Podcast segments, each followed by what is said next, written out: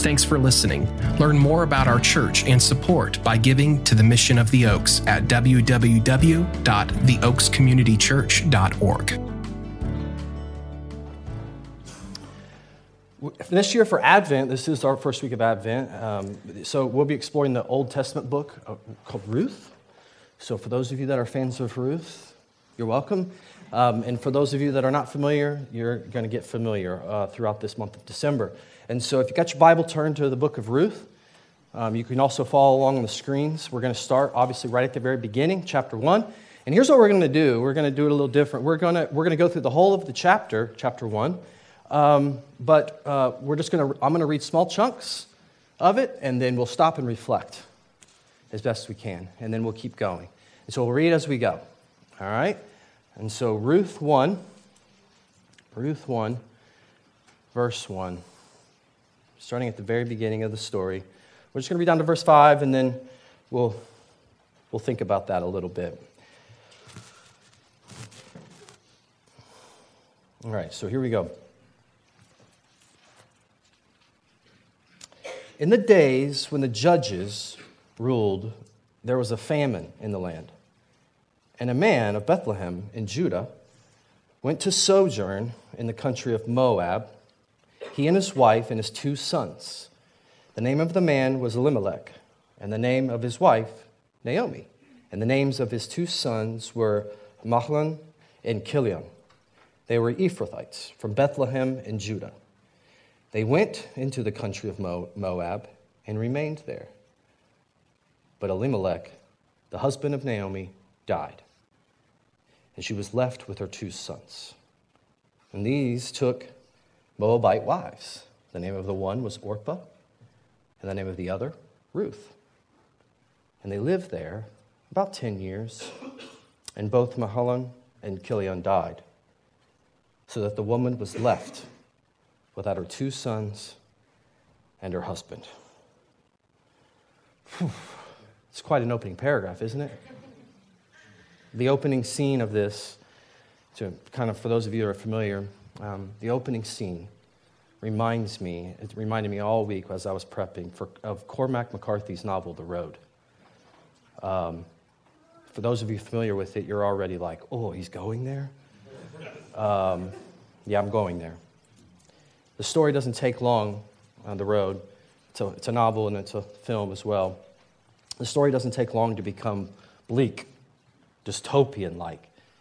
The suffering of the story hits you in the face, like immediately.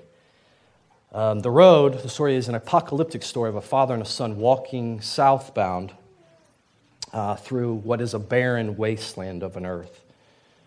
The people who are survivors, most of them are dangerous and sick, to say the least. That's all I'll say of it. Um, and both the novel and the film, it will really test your mettle if you've got the stomach for it, if you haven't. And I'm not necessarily recommending it.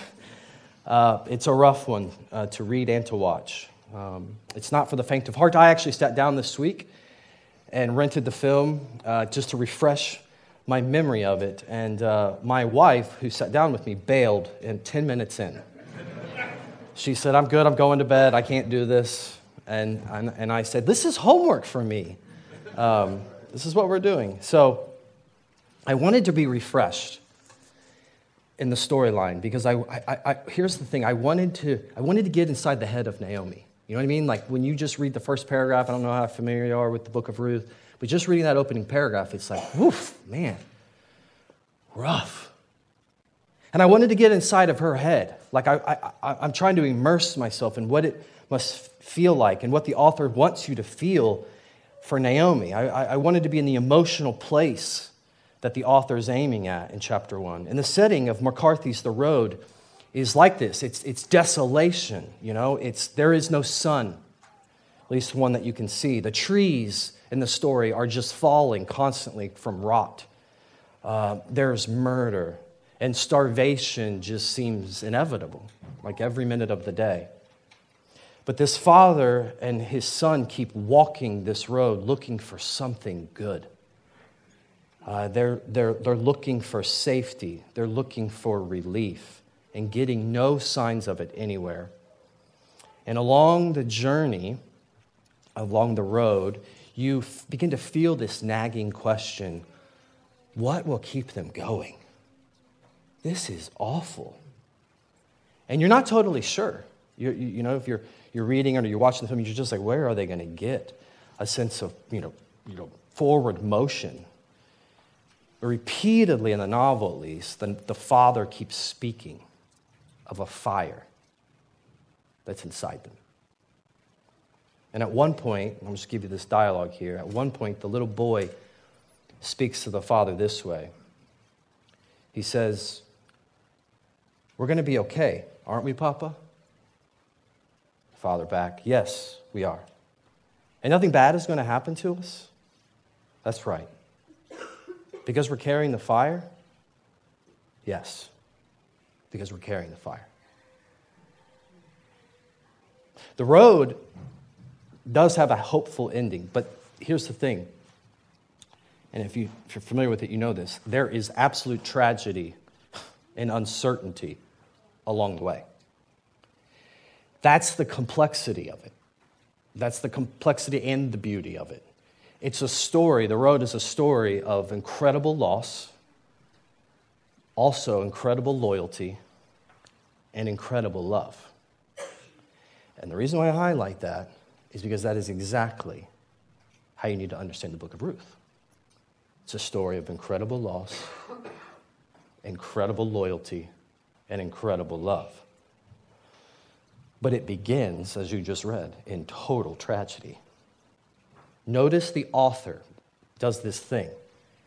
He or she compresses time into just, you know, he, he boils 10 years down into five verses so that you feel like the sad, hard things are coming at this woman, Naomi, in just repeated waves.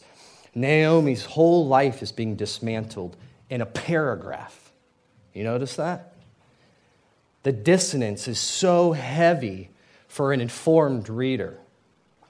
If you are familiar with like how the Bible, like how Hebrew names always have meaning like baked into them, that's heavy here in this storyline. The tragic irony is thick even within the names of the people and the places. For instance, I'll just go through a list of some. The town that they're from, Bethlehem, in Hebrew, it means house of bread. But it's a place with no bread. Her husband's name, Elimelech, means my God, my king. But there is no king in the land. And God seems silent. He never speaks. Naomi's name means pleasant.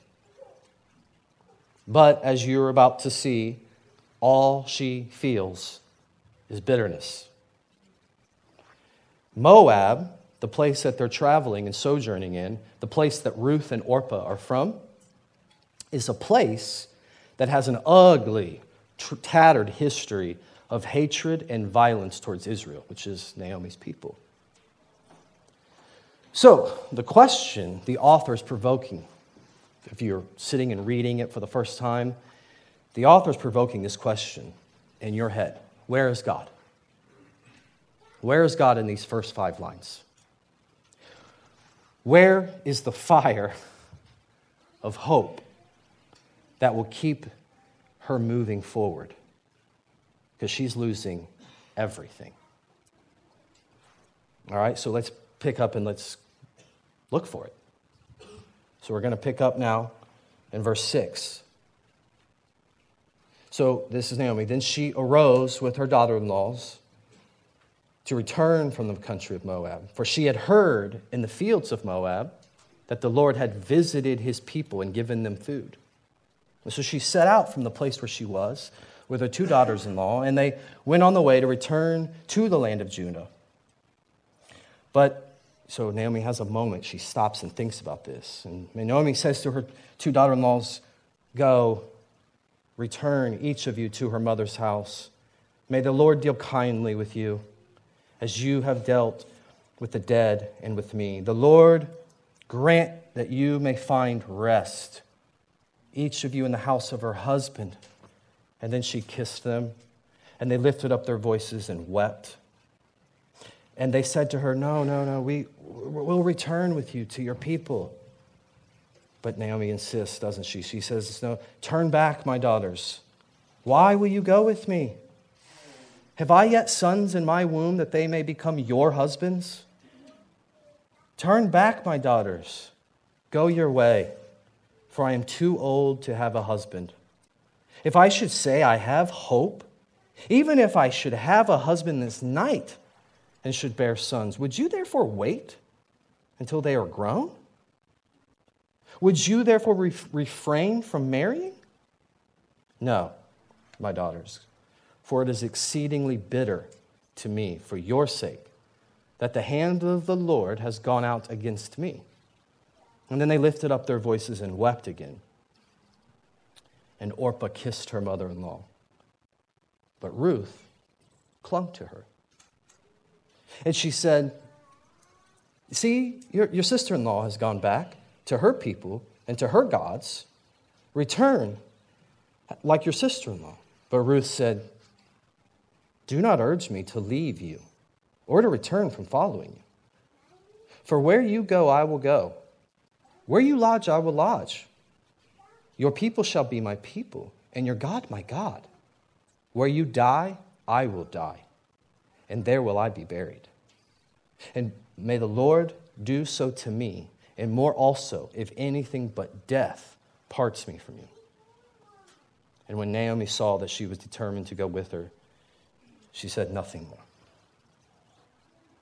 So, opportunity of something possibly good's ringing out here. The Lord has visited his people and given food. And so they're starving. And so Naomi realizes there's no point in staying in this foreign country, Moab, any longer. But what about these daughter in laws, these widowed daughter in laws, these Moabite women from an enemy people land? What is she think about them? What does she want to do with them? Well, she speaks very practically and sacrificially, mind you. She has no one except them, and she's willing to even go without them. Being a widow is bad enough, for those of you that don't know, in ancient Palestine. It's basically in a, in a, in a place where, as a woman, it's difficult or almost impossible to provide for yourself without being married. These, she is in a very tough spot. But Ruth and Orpah are still relatively young. And so they could go home to their families, they could get some help, and they could possibly get remarried. And so Naomi just thinks practically, she's like, this just makes way more sense for you. And that's not the only thing she's thinking about.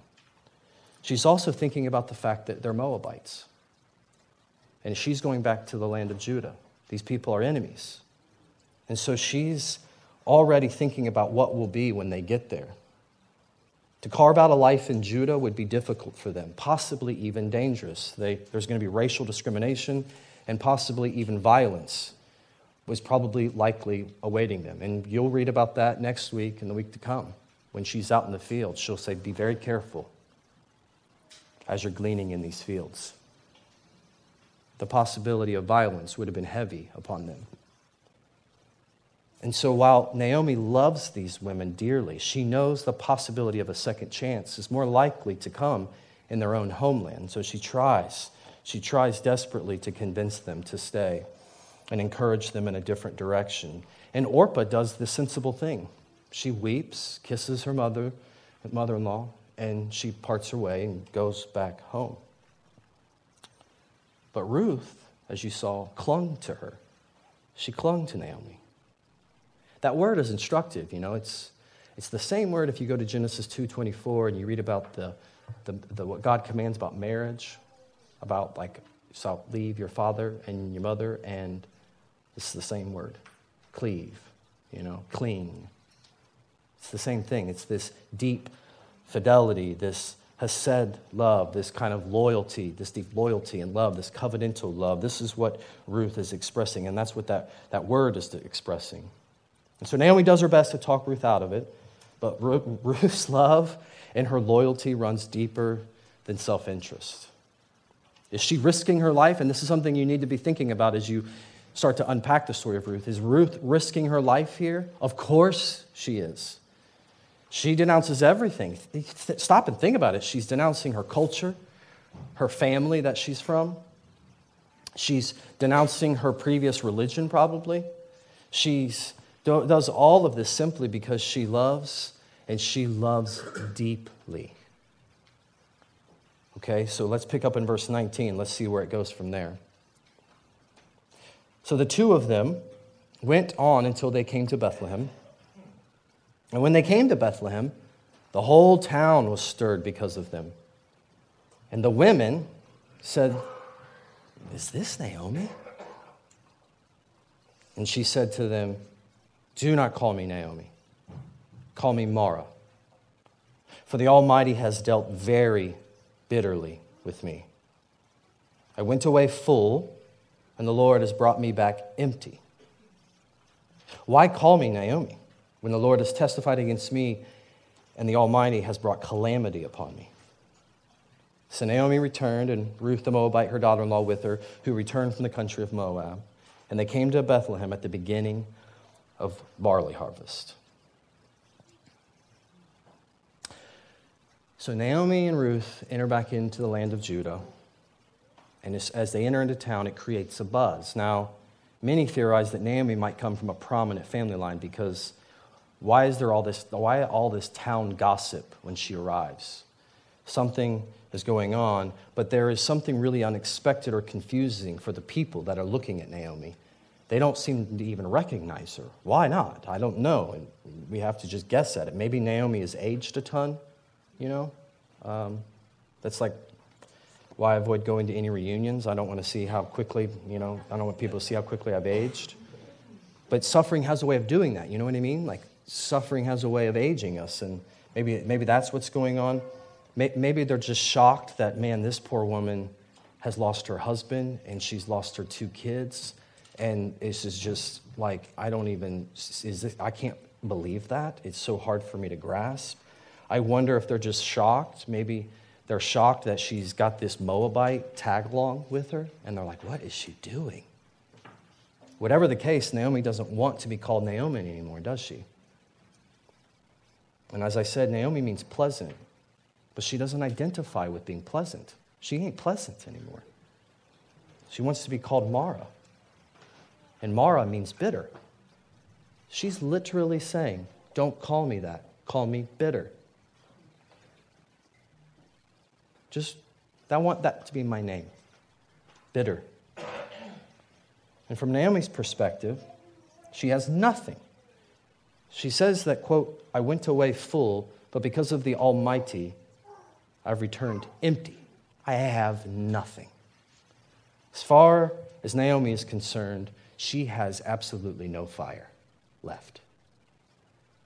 She says, quote, she can't even say that she has any hope. I can't even say that. Naomi feels like she has nothing to look forward to, nothing propelling her forward, except probably just survival at this point. So, what do you, what do you take away from a story like that? At least the first chapter. It's like, Merry Christmas. chapter one, it's horrible. Death, loss. What do you take away? You know? Because as, as Bible readers, as Christian people, you get the Bible up and you read that and you get through chapter one and you're like, oh, let's keep going. This is awful, right? But stop and sit in the chapter for a second. It's a horribly difficult chapter to read. It's funny the book is called Ruth, but in many ways it's about Naomi. And you realize that when you read the storyline. It, and it's not because Naomi's a hero. She, she's no hero. But she's not a villain either. She's a human on a journey, like you, like me. Like, that's the reality.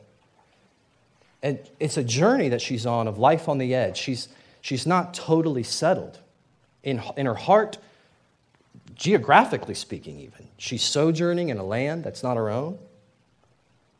And she's journeying on a course of suffering. And I would say she's on a journey of dealing with the mysteries of God's grace. And you're, as a reader, what you're meant to do is read it as it's unfolding and watching from the bench seats, you know, like watching her not totally grasp it, and watching it unfold, and you realize, man, she just doesn't get it.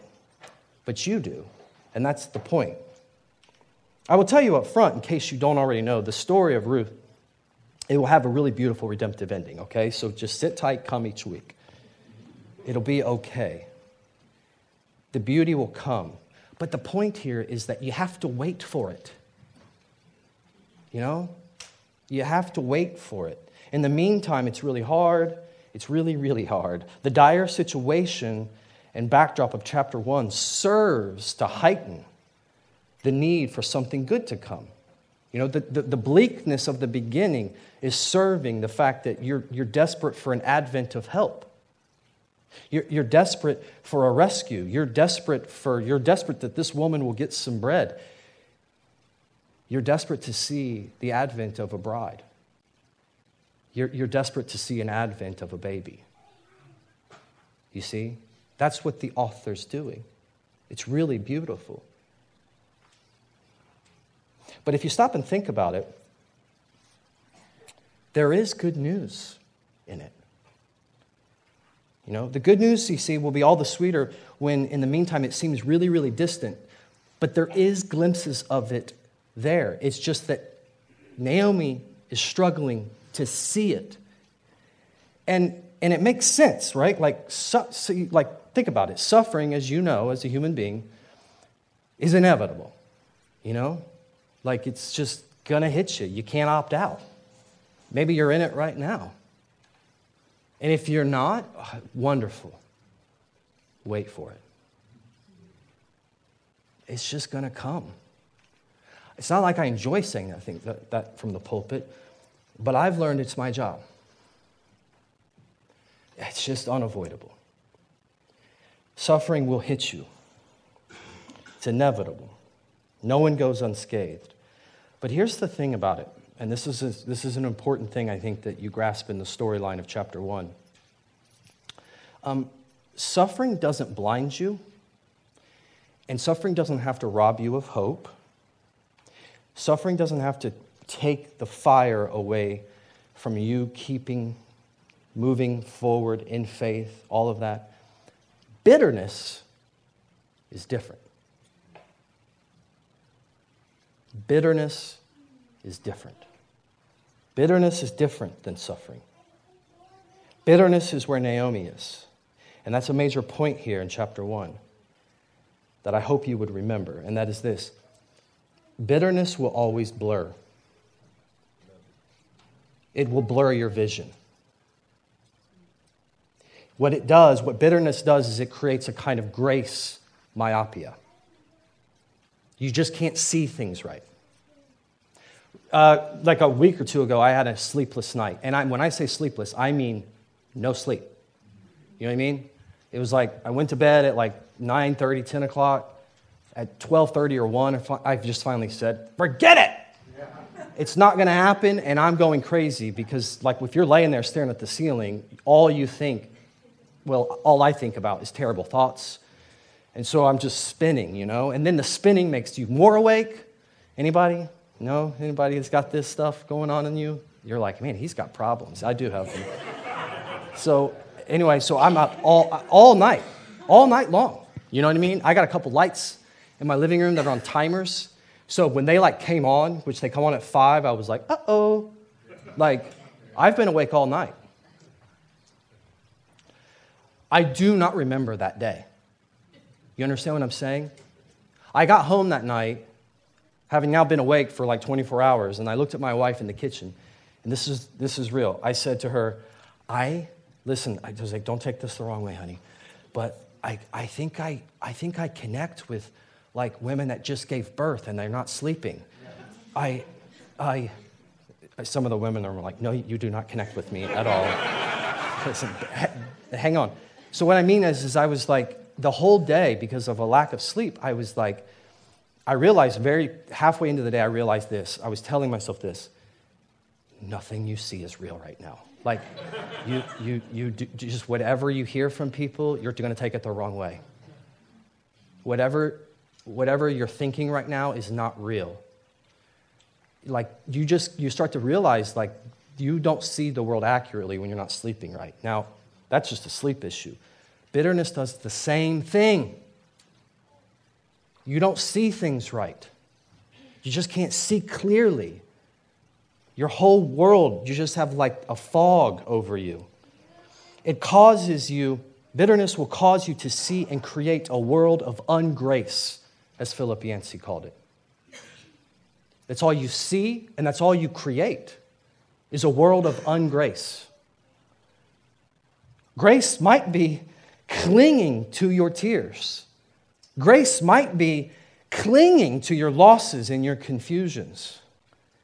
Grace might be clinging to your sins, but you just can't see it. You see, take note of this, and you have to jump to the end of the story, and I'm going to do that. Spoiler alert. Just for a second. But if you jump to the end of the story, Naomi will be looking at a grandson through Ruth. And interestingly, the women of the town will speak. These gossipers will gossip in a different way. They'll look right at her now.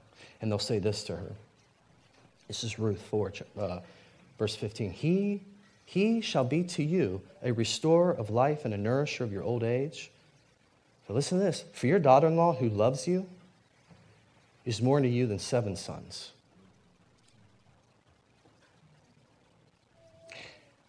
You see, that's the thing is Ruth has been there all along. Naomi just couldn't see it. Ruth was clinging all along.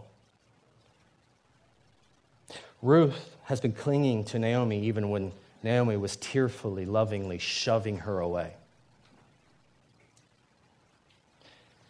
Ruth was clinging to Naomi while she was telling the town people that she feels empty. Ruth, Ruth was standing probably right beside her while she looked at other people and said, I have nothing. I have no one.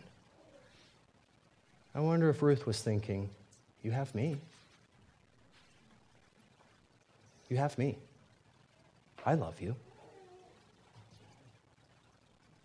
Or as I like to think of it, and this is how I would encourage you to think about it grace was clean to Naomi all along. Grace was there right in the feeling of emptiness. It just didn't fit her categories for grace. It, it, it, it didn't look the way she expected it to look.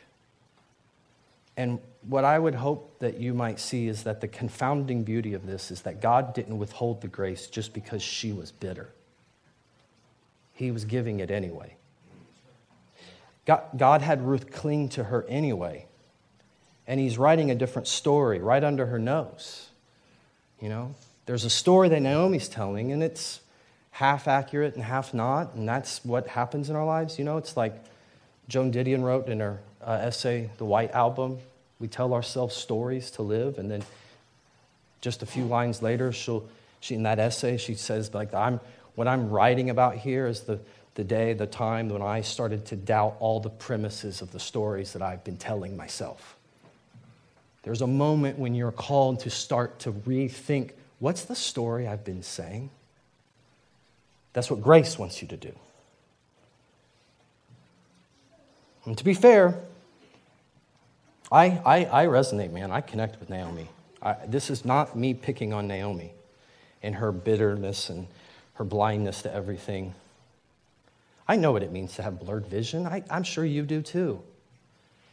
I know what it means to struggle. I know what it feels like to have like feel like you're being piled on by a world and by a God that seems absent and possibly angry. I just the other day I had one of those kinds of days in a petty way, to be fair, but like I start my day off and I was dropping my kids off and my car broke down in the driveway of my mom's house. She's watching my kids and I drop them off, I run out, my car won't start and then I'm trying to push my car out of the driveway so it won't block their driveway. And you should picture me trying to push a car out of a driveway. Yeah. So at one point, I'm literally have my mom in the car steering it, and I'm like, "Turn the wheel!" You know, and I'm shoving it down the street trying to get it parked. I go to work. I have a halfway decent day at work, and then I get home from work, and I'm like, I got to tell my wife that my car broke down. And as I come in, I get, I don't, I don't think I'm in the house one minute. My wife walks up to me and she says, Hey, I'm really sorry to tell you this, but my car broke down today. Thank you for that. Makes me feel a sense of connection to you guys. So we play a little like juggle act situation, borrow car, because I got to run my kid to an extracurricular activity that's 30 minutes away. And I drive my kid to the extracurricular activity, and it's dark. And I knock on the door, and the person running the activity says, It's canceled tonight. Yeah. And you, my response was this, and this, will, this is why my response of, Of course it is. of course. And she just looked at me like, Oh my gosh. what happened to you today? You know, because it, of course it is, because of course that this is what would happen today, because this is what God wants to do is pile it on. Give me more of it.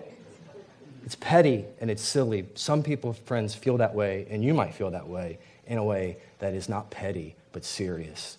Because you're infertile, you can't get married, you've got some kind of an illness, You've got something going on, and it just feels like God is relentlessly piling it on you. And you're like, when, is he, when are you going to stop? That's life.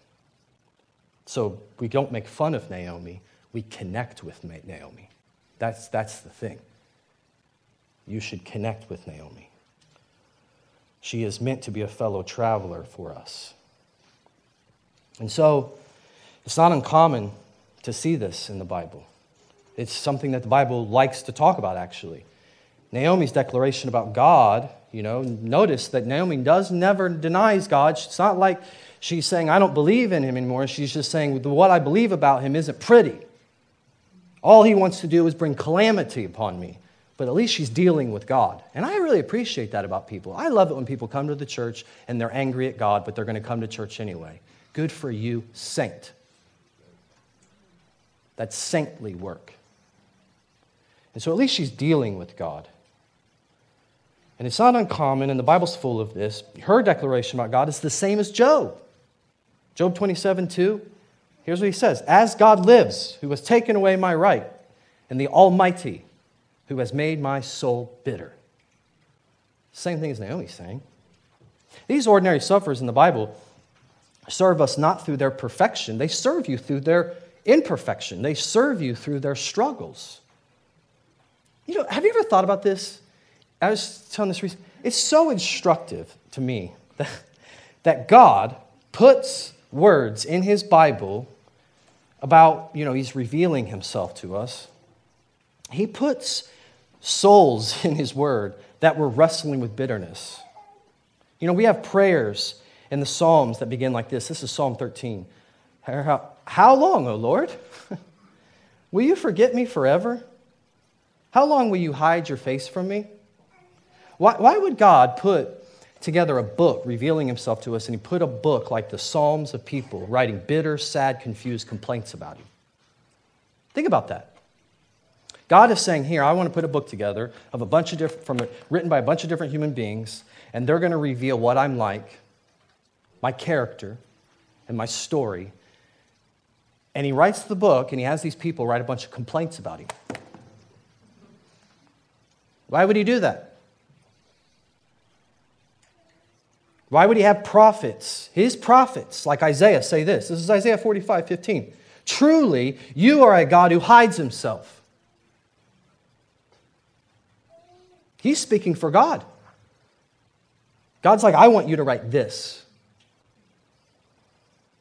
God puts these stories in His Word for this reason. Because while He sometimes remains silent, He is not absent.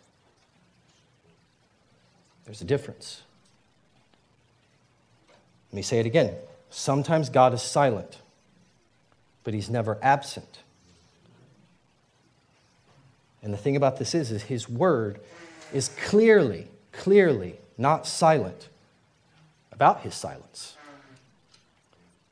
Why?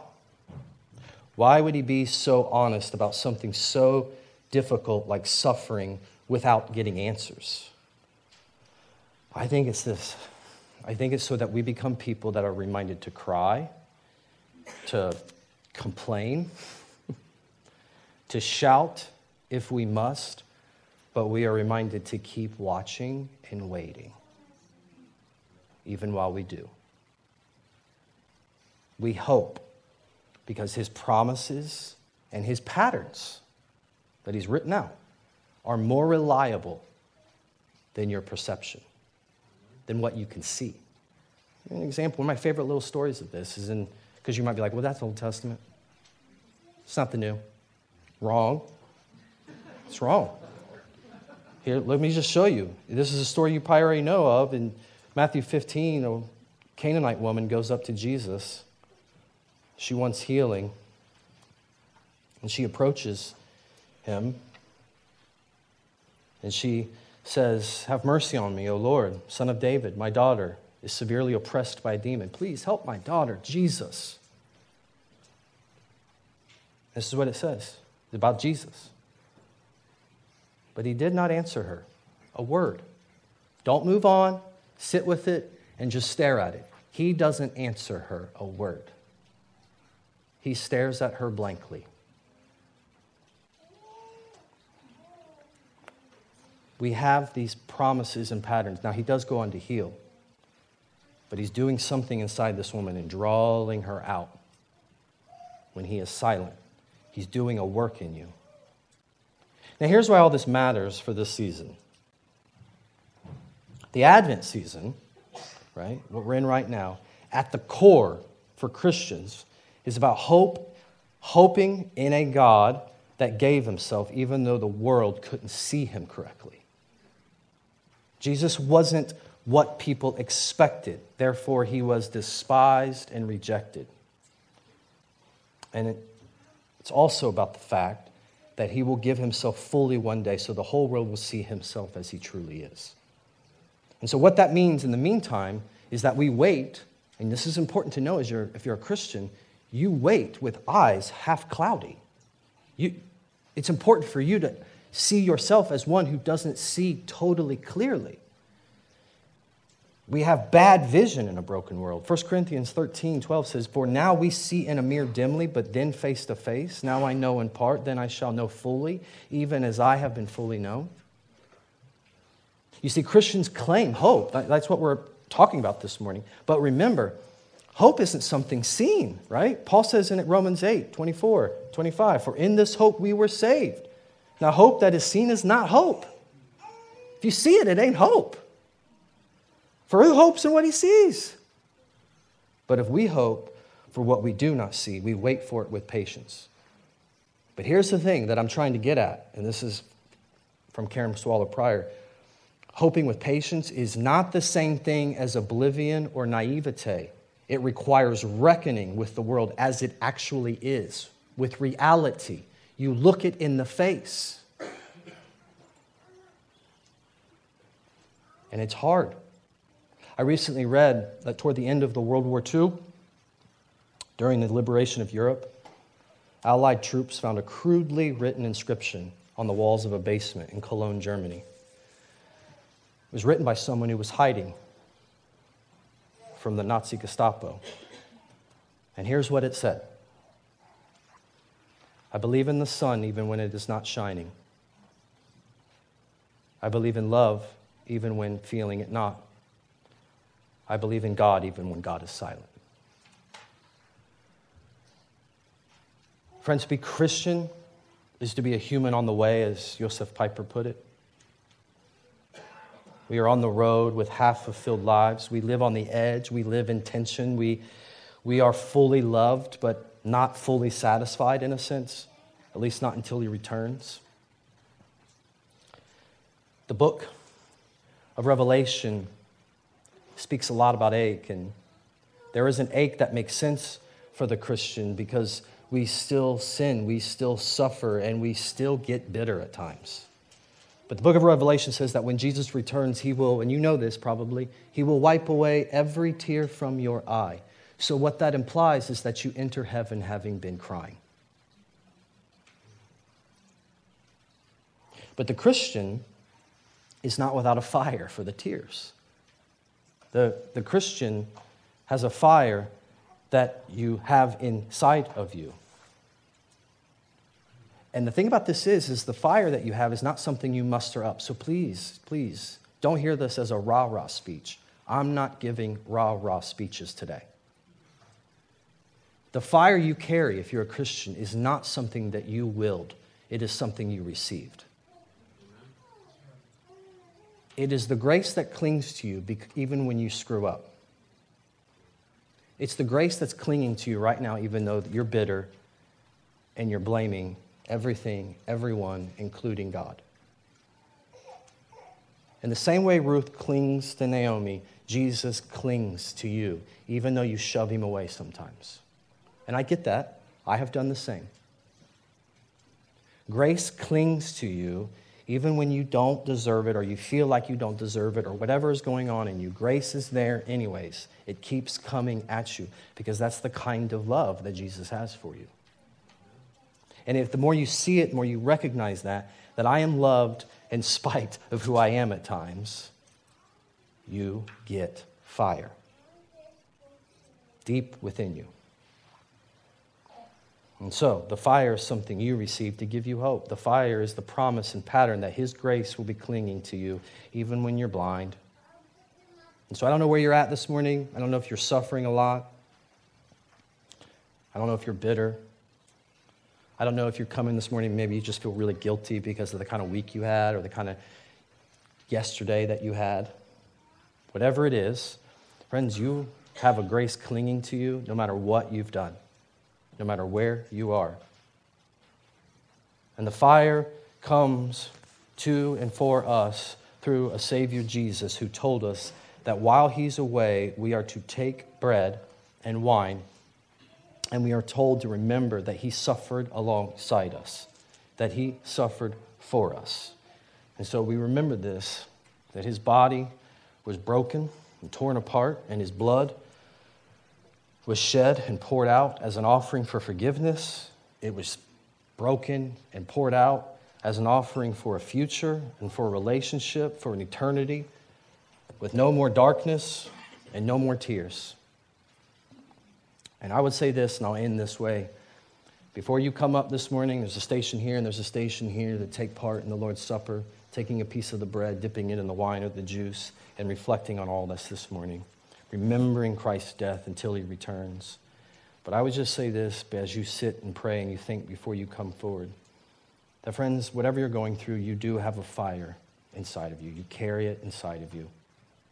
But the thing about this is, is that once he returns, you won't need it anymore. You won't need it anymore. The hope won't be necessary because he'll be with you, looking at you face to face, saying, Good job. Well done, faithful servant. And this is what it says, Revelation 20, 21, 23. It describes the end with us, Jesus living with us, like living in a city with him. And it describes it this way And the city has no need of sun or moon to shine on it for the glory of God gives it light, and its lamp is the Lamb. He'll be the fire, He'll be the light. And you won't need to hope and you won't need to grind it out anymore. But in the meantime, you do. And so you come forward if you're a Christian and you take part in the bread and the wine and you give thanks. And if that's not where you're at, keep asking questions, keep coming. Pastors will be in the room here to pray with whoever for whatever you might need. Let us pray. Father, we love you this morning. We give you thanks. And may we think of you, the fact that you came, you lived, you died, you resurrected. But in the meantime, we wait and we watch and we long for your return. It is hard for us sometimes. Help us in our sufferings, help us in our sins, help us even when we get bitter. Thank you for your grace. Whoever needs you to come and awaken an experience of grace, I pray that you do that this morning. It's in Christ's name that we pray. Amen. Thanks for listening. Learn more about our church and support by giving to the Mission of the Oaks at www.theoakscommunitychurch.org.